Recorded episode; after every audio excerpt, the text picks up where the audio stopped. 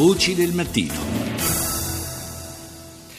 Lasciamo la musica per occuparci di tutt'altro genere di cose. Torniamo dopo qualche tempo a parlare della situazione in Libia. Lo facciamo con il professor Riccardo Redaelli, docente di geopolitica all'Università Cattolica del Sacro Cuore di Milano. Buongiorno professore.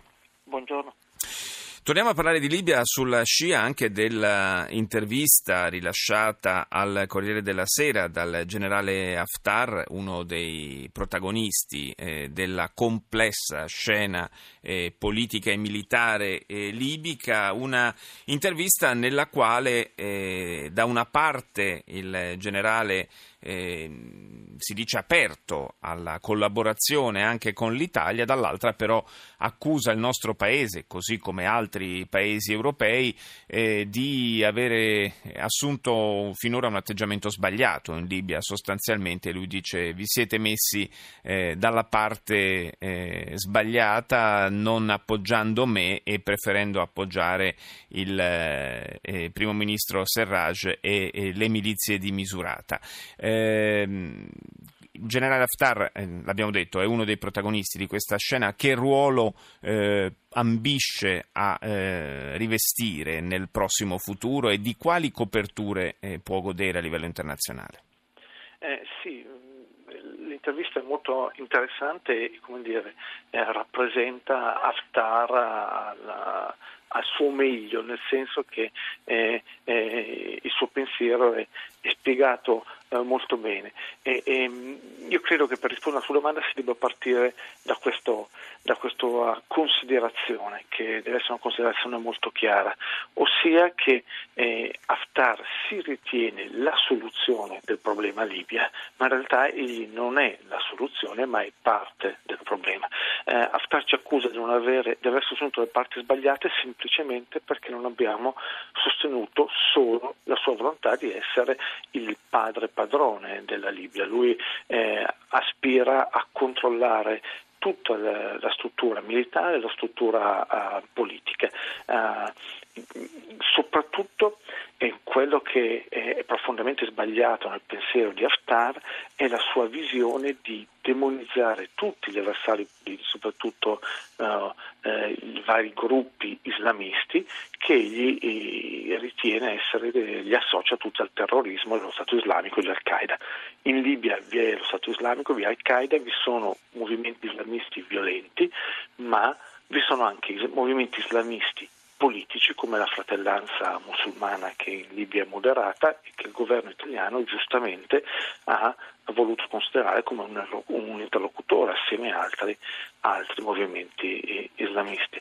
Dietro l'Haftar in realtà vi sono sostegni soprattutto da parte di Egitto, degli Emirati Arabi Uniti, che in realtà vogliono proprio questa demonizzazione, cioè fratelli musulmani, tutti i gruppi islamisti uguali a gruppi terroristici. Questo, come dire, non aiuta a ricomporre il frammentato quadro politico libico. Haftar ha fatto riferimento anche a un possibile ruolo della Russia in Libia, in particolare in riferimento alla futura possibilità di fornire armi quando verrà cancellato l'embargo per l'appunto sulle armi, un embargo che, come sempre peraltro, insomma, non sembra aver impedito l'afflusso di materiale bellico nel paese. La Russia punta a estendere ulteriormente il suo ruolo di potenza globale sullo scacchiere medio orientale e in questo caso anche nordafricano? Sì, ma mi sembra con molti limiti, nel senso che mentre la Siria per Putin è stata una partita strategica e Putin l'ha giocata al meglio, devo dire, da grande maestro, in Libia mi sembra più un qualcosa di tattico, un interesse russo ma non veramente strategico. Ovviamente Haftar cerca armi e in realtà le ottiene anche dalla Francia, ecco, anche se la Francia lo nega, ma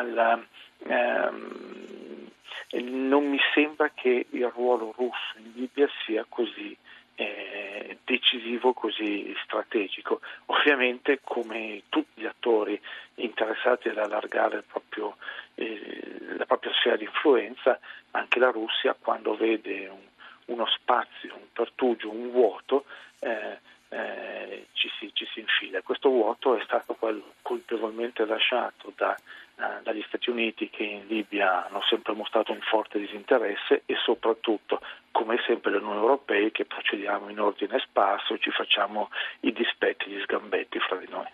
E per noi comunque, per noi intendo come Italia, insomma, la Libia rimane un qualche cosa di importante, strategico anche per le nostre aziende. Proprio è notizia di ieri l'annuncio che la ricostruzione dell'aeroporto di Tripoli sarà affidata a un consorzio di ditte italiane. Sono molte le imprese italiane che lavorano già in Libia.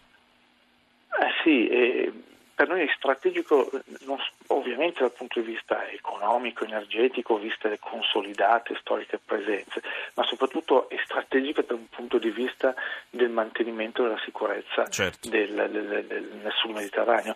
Non a caso l'Italia, che è stata molto criticata da Haftar, ma anche da altri, per me ha cercato di giocare l'unico ruolo veramente possibile, e cioè quello di mantenere, di lottare per mantenere l'unità della Libia, non solo parole, mentre molti altri attori, anche altri stati europei, parlano di governo di unità nazionale, ma in realtà sostengono attori singoli.